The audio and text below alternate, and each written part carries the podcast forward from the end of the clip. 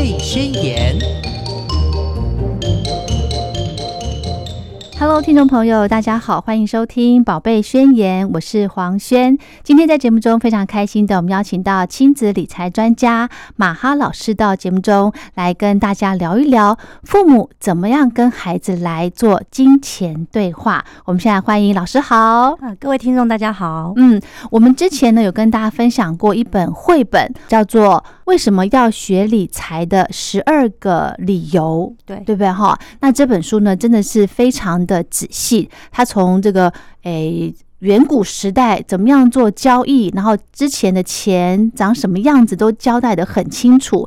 那本书那本绘本呢，其实给家长很大的帮助，就是让小朋友简单的对这个钱的有一个那个印象。形象在那儿，然后呢，之后陆陆续续呢，再教导一些诶钱的呃的一些功用啊，或者是怎么样来正确的使用，对不对？那我们邀请到马哈老师，就要来跟大家聊正确的理财观念，还有呢，怎么样跟我们的小宝贝来做一些金钱对话 哈。好，那之前我印象很深刻，就是老师有提到说，诶，跟孩子呃做这个财商教育啦，做这个金钱对话呢，诶，不嫌早。哦，大概两岁、三岁其实就可以开始了，对不对？对，因为犹太人其实是三岁，你知道吗？嗯，他一定会觉得说，哈这么早哦，三岁的小孩怎么会懂有关于金钱的事情？是啊，其实没有，他对犹太人来讲啊，嗯，他觉得理财或金钱的观念其实是属于我们知识的一环。哦，所以他觉得说你不用数学，对对，所以他觉得你不用去分别，因为他是理财，你就不跟孩子谈。嗯哼，所以他就觉得说，你应该就把平常假设你带孩子出去陪他去买东西，或是说，哎，他到了超商，他可能有想吃想买的东西，那你就带他去认识有关于什么是钱，为什么钱才能够付钱。那为什么爸爸妈妈会有钱？那一定是我们很认真工作嘛，我们才会有收入嘛。是这个，你其实就可以跟小孩子谈，那你不用管他说。他到底听得懂不懂？是，那你可能只要告诉他说：“哎，妹妹，你今天想喝的养乐多是妈妈从我皮包里拿了一百块我去付的。”嗯，那他就知道说：“哦，原来我的养乐多是妈妈从皮包里拿钱，我还可以喝到我想喝的养乐多。”他大概就有一个这样的概念。那我们要不要跟他讲说：“我这皮包里面一百块从哪来呢？”我觉得三岁的小孩其实搞不清楚从哪来，还没。但是如果国小。的小孩，他一定知道了。你可能就应该，所以财商教育或是跟孩子的金钱对话，其实还是有分年龄阶级阶层的。就是说，当很小的时候，因为他只是认知，哎，什么是钱？嗯，好，认知养乐多是我想要喝哦，它是一种饮料，所以他对于钱从哪里来其实是没有概念的。对。可是到了国小的时候，因为他已经进入了小学阶段了，所以可能学校其实现在一零八课纲也谈了很多关于金钱的教育。哦，是对，所以他就会开始。说哎，原来钱哈，比如说个上次我们谈到钱长什么样子，一开始不是钱，嗯，一开始。可能是用贝壳，对，以物易物，然后贝壳，嗯，然后再来就是呃什么黄金白银这样子，好，然后最后才是我们现在看到的钞票嘛，是，好，所以其实就在不同年龄层的孩子对于金钱的认知上，或他理解的东西就会不一样，嗯所以等到比如说国小的时候啊，他可能已经会，你可能都会跟他讲说，哎，来这一百块拿去，你帮妈妈付钱。像我很喜欢，就我很小的时候就很喜欢带我儿子去逛传统超市。哦，因为我觉得 第一个。逛传统超市的时候，我会让他去体验付钱的感觉。嗯，好，当他付钱的时候呢，因为你知道那个传统超市的那些小贩们啊，他们其实都很好。他当看到看到小朋友付钱的时候，他就说：“哎，好可爱哦。”然后就故意问他说：“哎，弟弟，你知道这个这个六十块要找多少钱吗？”顺便跟他玩这个，顺便跟他让他知道说：“哎，有数字的观念，顺便练一下数学加减乘除哈。”所以，但我儿子因为数学很好，所以他就说四十块。然后那时候他们就要说啊，弟弟你真的好聪明哦，你都知道找四十块，那小孩就会觉得很有成就感，会。所以在这件事情上，孩子其实得到是啊。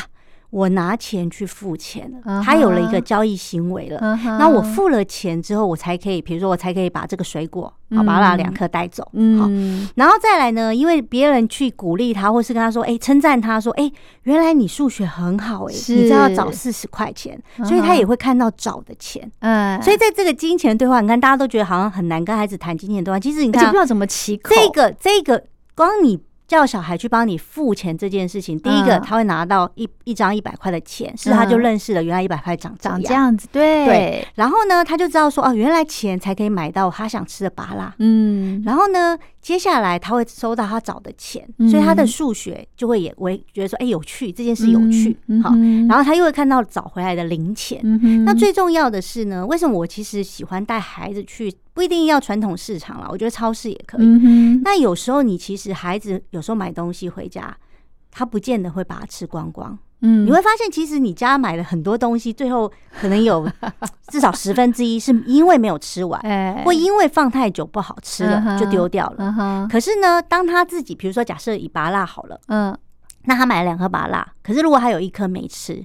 然后最后变软了，他就不想吃了。那这时候呢，其实父母就是一个很棒的机会教育时间，就跟他说：“弟弟，你看上次我们买两颗，你不是说要吃两颗，你现在就只吃到一颗。你看这一颗又不好吃了，而且也不能吃了。你看我们现在就把三十块丢了。哦，就变成所以其实他会养成孩子珍惜食物，不一定是食物啦，珍惜他买的东西，因为这些东西都是必须用钱才可以交换得来的。是，那他已经比较大的时候，你当然可以告诉他说：“哎，其实。”这一百块不是从天上掉下来的，也不是去 ATM 淘。你觉得好吧？反正你有卡，你就拿 ATM。那有些人会说，不是啊，现在手机很方便，你就逼一下，逼一下。他们不太了解，说这个逼一下，你银行里面里面没有钱，你是没有办法逼一下的哈。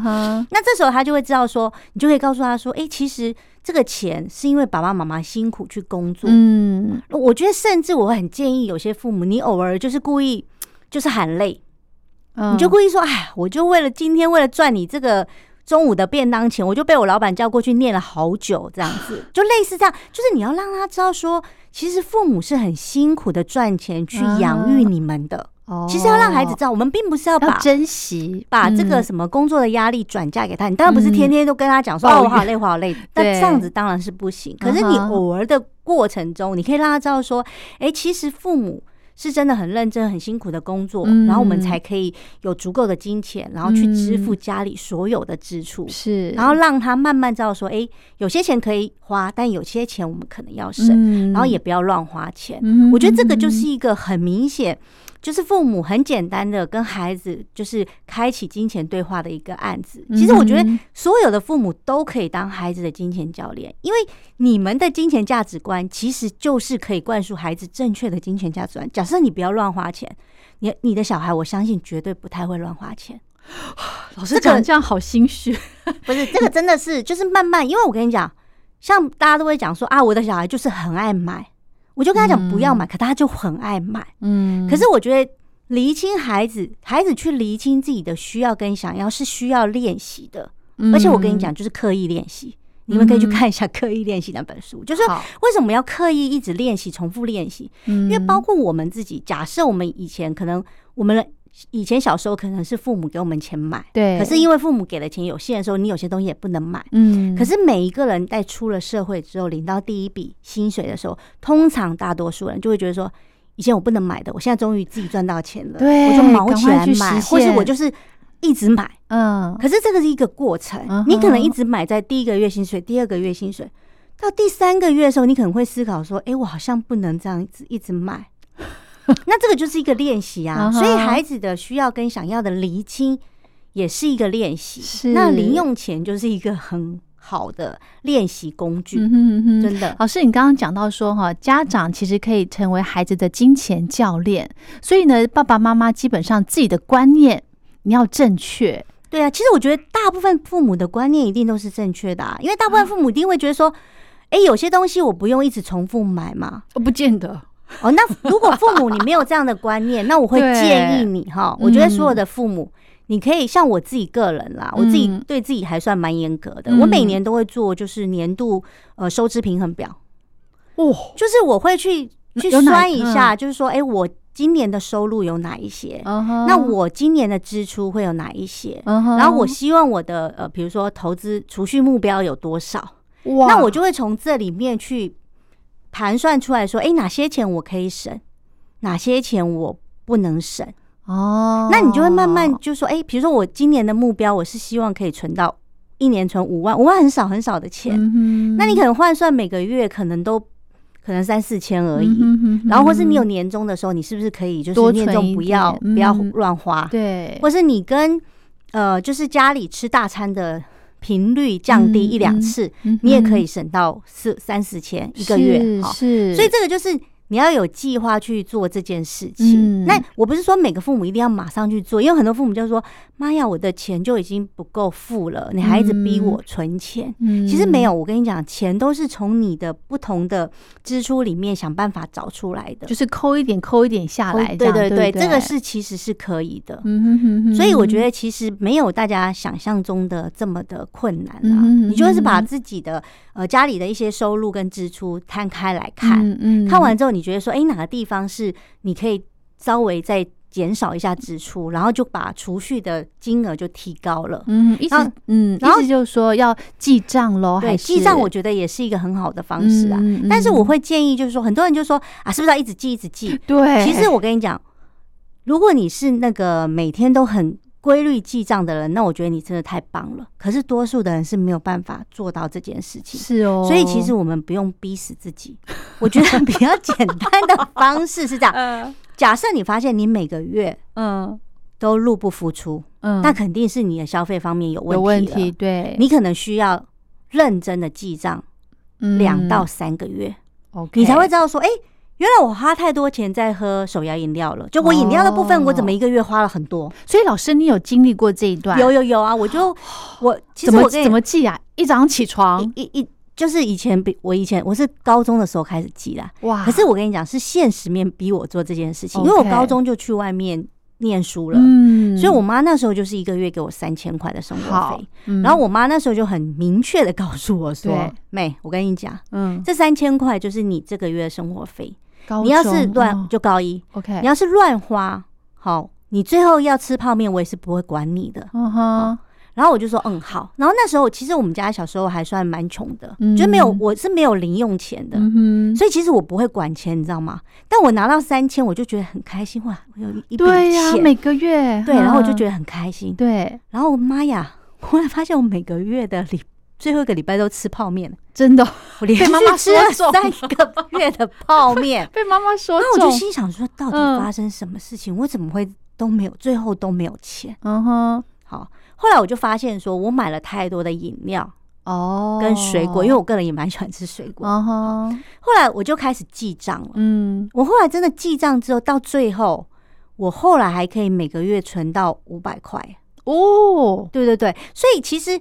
我有经历过，可是我告诉你，我不是记记了之后就永远一路记下去，我也没那么有耐心。我大概知道说，哎，我可能在饮料，就当时我都买牛奶了，因为小朋友长高，牛奶还有水果，就发现哎，在这一块我我的比重可是不能省啊。对，但是我又过度。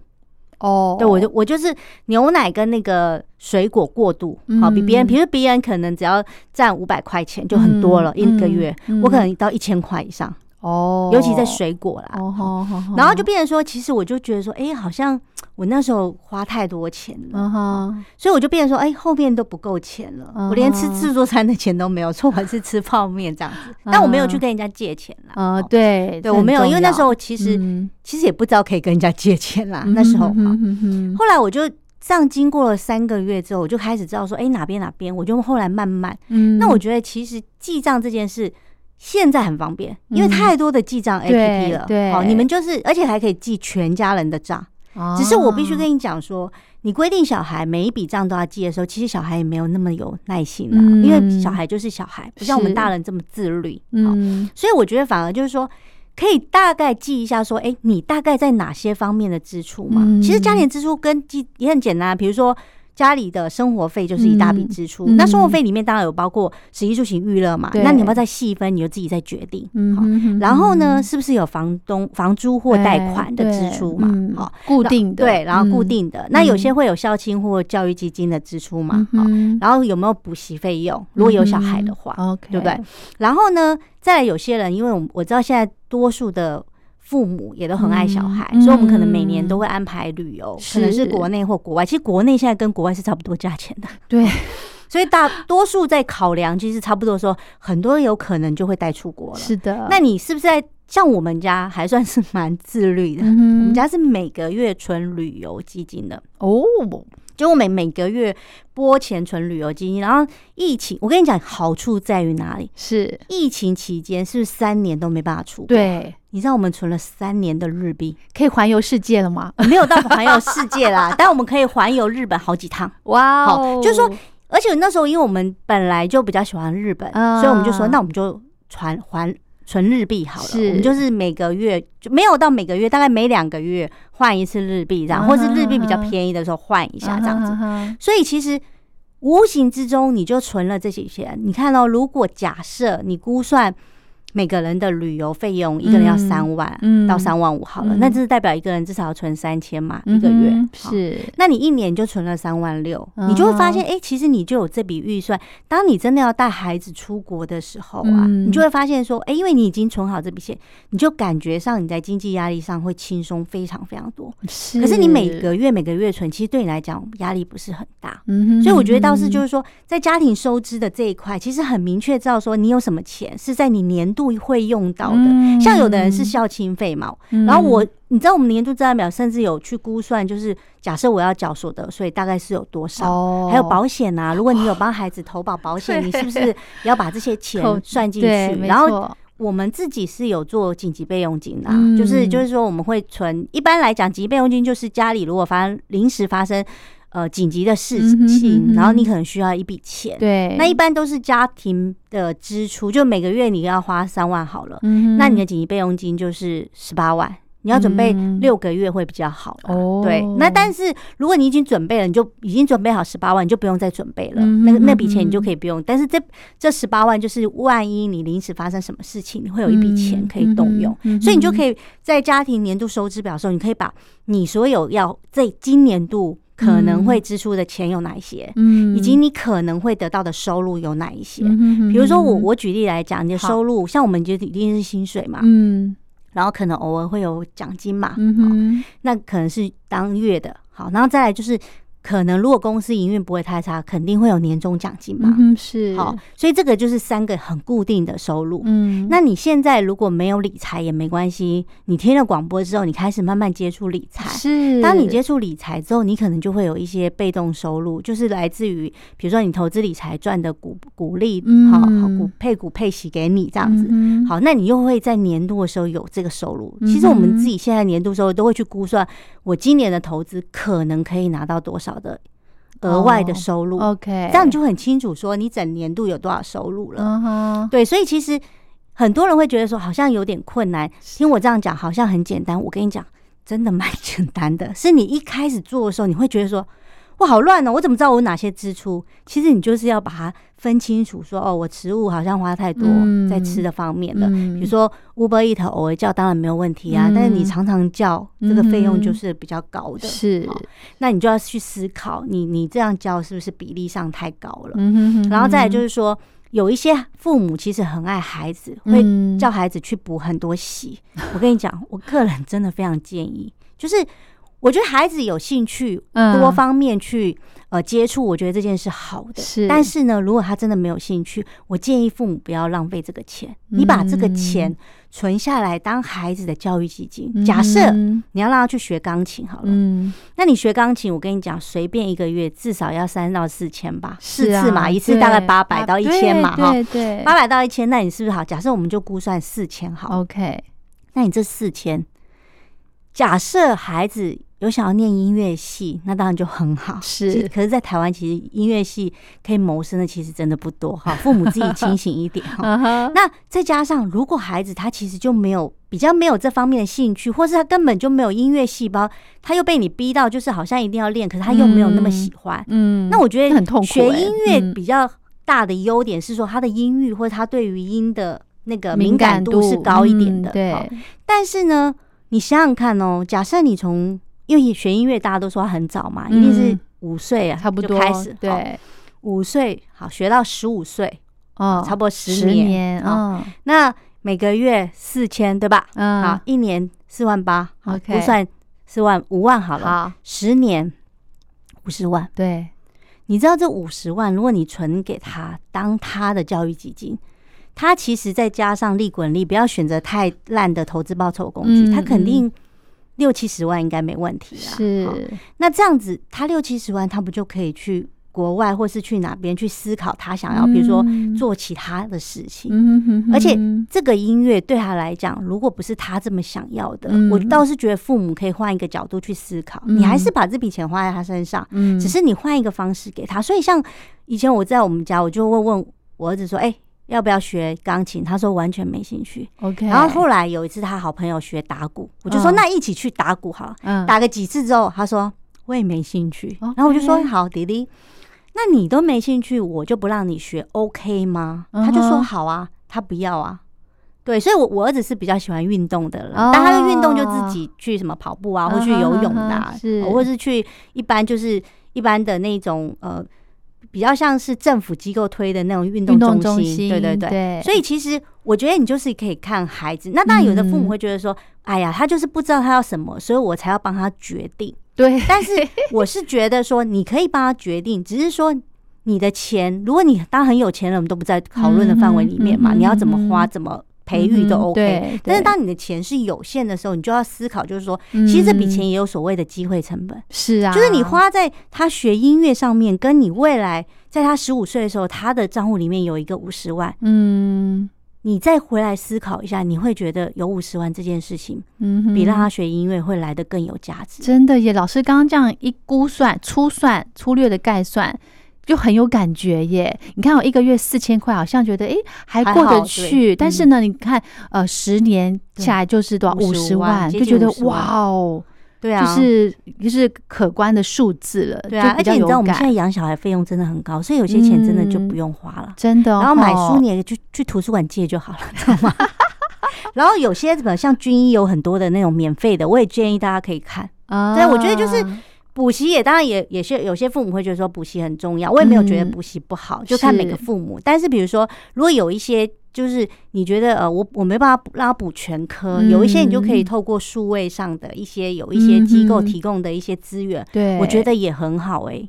今天很开心的，我们邀请到亲子理财专家马哈老师到节目中来跟大家聊一聊父母亲怎么样跟孩子做金钱对话。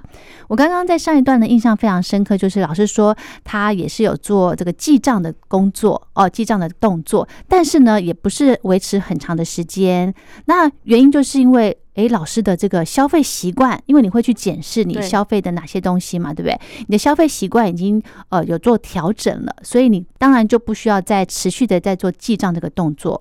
那如果呢，这个对于这个自己的呃消费没有把握、没有信心的朋友呢，真的哈，我觉得不论是爸爸妈妈或者是现在的这个年轻小朋友，都可以自己慢慢的来做记账，然后最重要的就是要检视。对，因为我跟你讲，其实记账的目的就是一个，就是他了解你所有的支出，是。了解之后，你就是第二个动作就是调整嘛，嗯，调整之后，你就会让自己的一定要调，一定要调整啊，不然你干嘛记？哦，就是假设你记了三个月，你还是一样每天喝手摇饮料，那就那就不用记了，是。那是记给自己心安的，那个没有用，嗯，所以你就是当你记账之后，因为它其实就会有很多的分类，你就会发现，哎。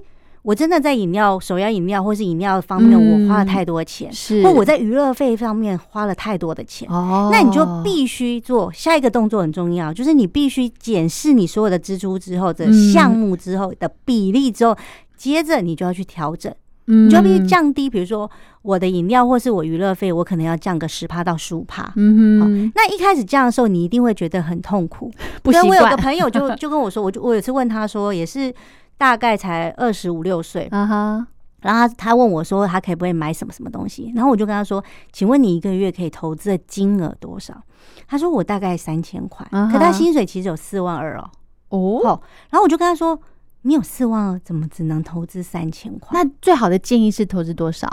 我觉得至少十趴吧，到十十五二十趴。月入四万块的话，对，你就至少六千吧。买两档基金或买 ETF 哈，都可以，存股都可以。是，所以我就会说，你为什么可以存的，就是投资的钱这么多？他说，因为我每个月每个礼拜都要跟我朋友去呃唱歌，或者是就是有聚会哦。然后我就说，那你有算过你聚会的钱，就是一个月在你的比重大概多少？他说，呃，应该会有到。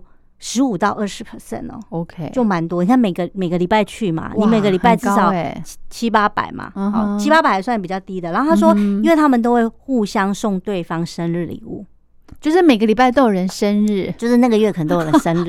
然后我就说，你有没有发现，其实送来送去就是你送你送你自己。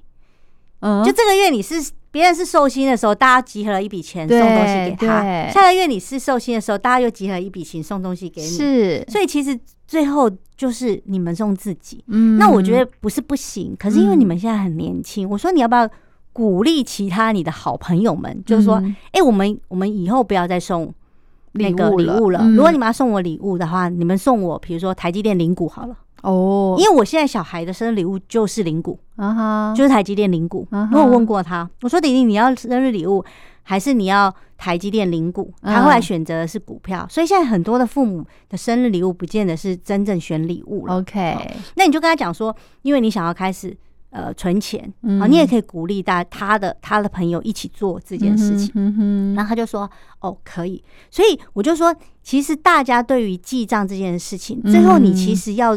做一个动作，就是说，你到底哪些钱花太多之后，你要整个去调整。然后你调整完之后，你一定要把，比如说投资理财，嗯，好，要占几趴，或是我每个月要拿多少钱投资理财，嗯，的那个比例，还有那个钱要挤出来。嗯，所以我就说，像我自己刚出社会的时候啊，我就很认真，我就觉得说，哎，我好像应该要。投资理财，但我那时候其实对于投资理财的知识是薄弱的，嗯然后我也不是念本科系，可是我唯一做对的一件事情，就是我一领到薪水，五号领薪水，我当月就扣了二十 percent，六千块钱，嗯，直接去买两档基金，嗯哼哼，然后我等于那个钱都没有在我的口袋里，对，我就这样傻傻就存了三年，嗯哼，然后三年后我就真的存到了。一小笔的三十万，可是那时候我就觉得自己很有成就感啊，会，而且也不会觉得太痛苦，因为你是每个月感觉的，对，这就是记账，就是说，假设你有记账之后，你发现自己花太多在某地方，嗯，你就要想办法把那些。支出降低，然后你把你应该要，比如说投资理财或存的钱那个比例拉高，是，我觉得这个没有大家想象中的难。对，然后再来就是说，嗯，有些人就是一段时间，我刚刚主持人有特别讲，我好像没有很爱记账，我就是发现自己的调整以后，我就我就会不再记账，因为我就觉得记账这有点琐碎。是，后来可是呢，有一个要特别提醒，当你又发现你自己。在收入跟支出上，好像又有点乱花钱，钱又不太够的时候，就代表你又有乱花钱的状态了，或是你有哪些比例已经是高高过于你平常预估的比例的时候，你就要再重复记账两三个月，再调整一次。哦，是耶，而且你要重复再讲说啊，原来我在我本来已经都规划好每一笔每一笔，后来发现哎，这里怎么？的钱怎么好像偶尔少个五百？那到底我是把钱花在哪里了？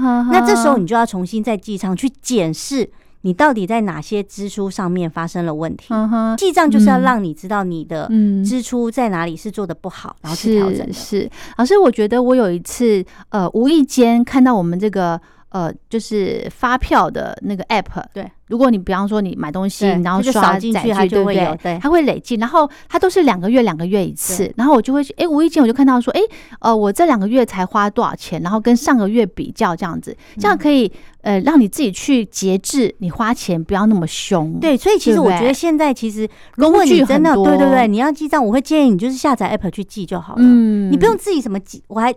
就是我之前很多朋友是用 Excel 记，我都觉得哇塞太累了吧，还要 key，对，你要 key，然后他后，但是现在都没有了啦。早期因为没有那么多方便的 app 嘛，对，所以他就觉得说，哎，那我 key 了之后，然后这样比较清楚。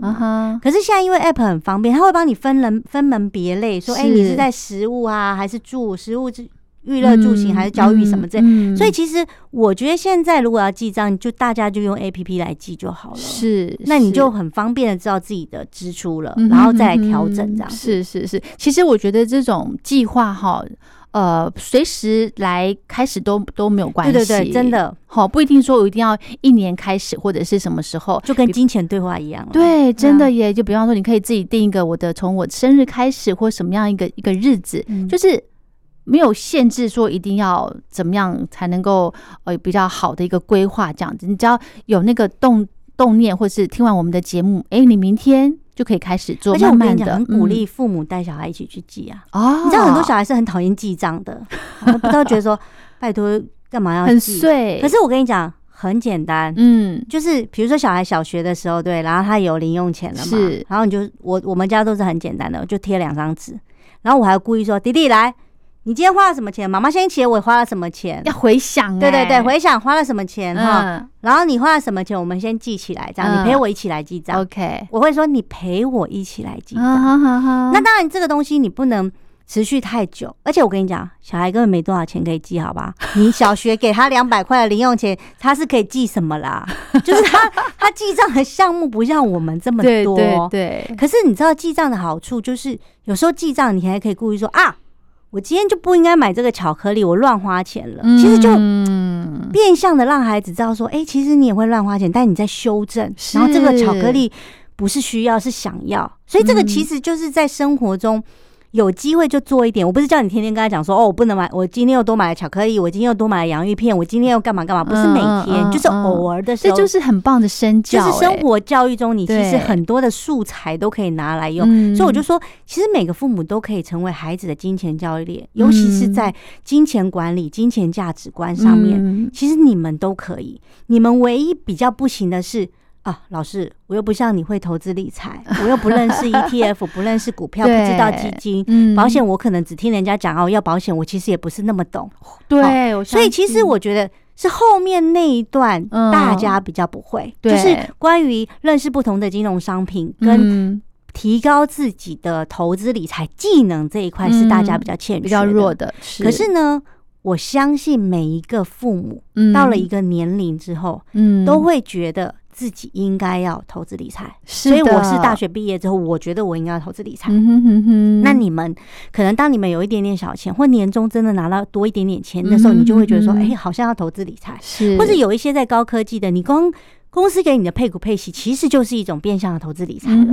所以，当你开始接触学习投资理财的时候，假设好了 ETF 好了，你大家知道，哎，什么是 ETF？现在 Google 也很方便。我要怎么去存股？好，我要什么时候买进？那你自己是不是就先学了？嗯哼，你就把你会的交给他就好了。你就跟他讲说：“我跟你讲。”我现在有存 ETF，我也帮你存了 ETF。那当然，这个就可以等孩子大一点。你不要在三岁的时候跟你讲说：“哎，我跟你讲啊，我妹妹我帮你存了 ETF。”小孩根本就不知道什么是 ETF。是，那就大一点的时候再跟他谈这件事情。但是你还是可以成为孩子的金钱教练，把你会的交给他。是从平常的生活中或者是游戏中，对不对？哈，就是每个年龄层慢慢的来把一些让他有这个印象，我觉得也蛮重要的。是对不对？对，好，那之后呢？其实马哈老师也会针对不同的年龄层来给父母亲有一些呃，给孩子的理财的一些观念哦，这个真的是非常重要，从小扎根扎好，对不对？对。那最重要的呢，老师刚刚提醒了，就是呃，这个家长在自己的金钱花用上头，你自己的观念要正确，不见得我们可以存到很多钱，或者是赚了很多钱，但是呢，这个怎么样支出？哦，就是收入支出的应用上头，不要乱花钱哦，不要当什么月光族之类的，对不对？这个非常的重要。其实我跟你讲，因为你要教小孩，你知道吗？嗯，父母就会觉得说啊，我应该要做良好的榜样。对，其实某个程度变相了，会克制你自己乱花钱的欲望。我真的觉得，真的哈。所以我一直都 觉得，嗯，亲子共学理财很大的好处，不光是教会孩子，是其实父母在慢慢修正自己的价值消费。观，真的以及提升自己的投资理财能力。那之后我会跟大家分享，我我自己真的非常有感，就是说我有感的地方，就是说不是说我把小孩教的很好之外，嗯，是我有感，因为我开始接触了投资理财，我甚至开始接触了呃股票，接触了 ETF，接触了基金。好，那我在我教他的过程中，嗯，我们确实一起挑选了不错的投资标的。嗯，那我们的。各自的账户，可能我是开始退休金，他是教育基金，都因为这件事情而受贿哦。然后你就会发现说，哎，像把这个变兴趣了，对。然后像现在你就变成说，比如说我儿子现在高三了嘛，明年他就大学了，嗯，所以他自己的大学学费他就可以自己不担心了，对他自己账户里的钱就非常非常的充足。是是，那父母也不要觉得，呃，好像要大，就是孩子要念大学的时候要准备一大笔钱。我跟你讲，真的。